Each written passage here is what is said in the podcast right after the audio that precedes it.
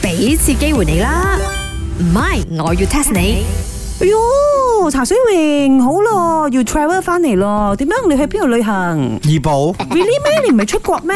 你唔好假假啦，你沙冧啫。哦、i know 啊，佢好似揾咗一個咩 Kazakhstan 啊嘅 girlfriend 嘛，係咪？佢想啦，睇個樣應該係睇到人哋靚靚地，其實山嗰啲球員喺馬來西亞打呢個亞洲羽球團體賽團體賽咁啊，佢行過去同人哋影相當球迷咁咯，哦，我茶水個個榮，都影嘅，又唔單止呢個格格身嘅。唔係格格 山，格格山，哈薩克，OK。哎喲，不過茶水榮，I very jealous you 喎。你而家同呢個 Kazakhstan 嘅呢個球員有咁 friend？誒好靚嘅佢哋哦，講真，聽講我係嚟喀薩斯坦人啊，好似我哋咁樣唐人啊啦，有我哋嘅過年噶，哎呦，慘啊係人都有過年㗎， 睇你用邊一種日曆啫 嘛，用農曆啦、陽曆啦。哎呀，茶水榮，你聽古又博古，樹西嚟得啊，唔係 be 呢個 Kazakhstan 啊，嗰啲人啊，同我哋一樣嘅。啱，佢哋都係過農曆新年，點知要過嚟呢度打波，佢哋就冇得過呢個好特別嘅生肖嘅年咗。哦，我知啦，就好似呢個越南啊，我舊年有睇報紙嘅，話佢哋係過呢個喵年噶嘛。係啊係啊係啊係啊，佢哋冇兔仔㗎，嗯佢哋嘅兔仔就係喵嚟㗎啦。所以呢個其實真又有咩 different 咧？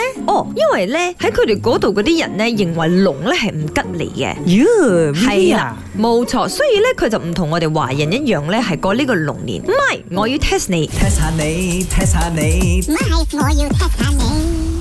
咁請問哈薩克、卡薩斯坦人係用咩動物代替咗龍咧？哇，我永遠都覺得 啦，呢隻動物唔喺呢個十二生肖裏邊講唔過去嘅，大笨 象。大笨象咧？哇，咁大隻係咪先？成隻恐龍咁樣，點可能唔喺十二生肖裏邊呢？如果係大笨象嘅話，最多都係泰國啫，或者係印度哦，唔係卡薩斯坦咯，錯。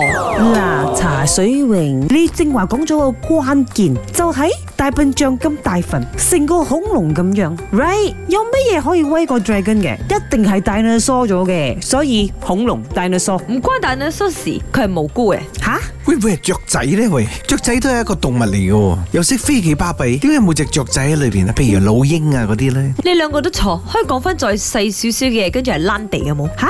藍地蛇有咗噶咯啊，I À, know 啦，藝。喎，係昆蟲嚟 喎。又唔係真係細成咁嘅。係啊，佢躝地，而且好慢嘅添。曱甴曱甴快過你啊！ 行得答案係蝸牛吓？ snail。喺卡薩斯坦人嚟講咧，佢哋係用咗蝸牛去代替龍嘅。點會係蝸牛呢？喂，咁啊，報道裏邊有冇特別解釋嘅？不過的而且確咧，佢哋都有十二生肖，同我哋有少少唔一樣啦。佢哋有豹啦，佢哋有嘟，但係係野嘟，佢哋都有羊嘅，不過係綿羊。哎呦，but then today 嘅關鍵係蝸牛，呢個時候我哋唔放一步一步往上爬，好像說不過去呢。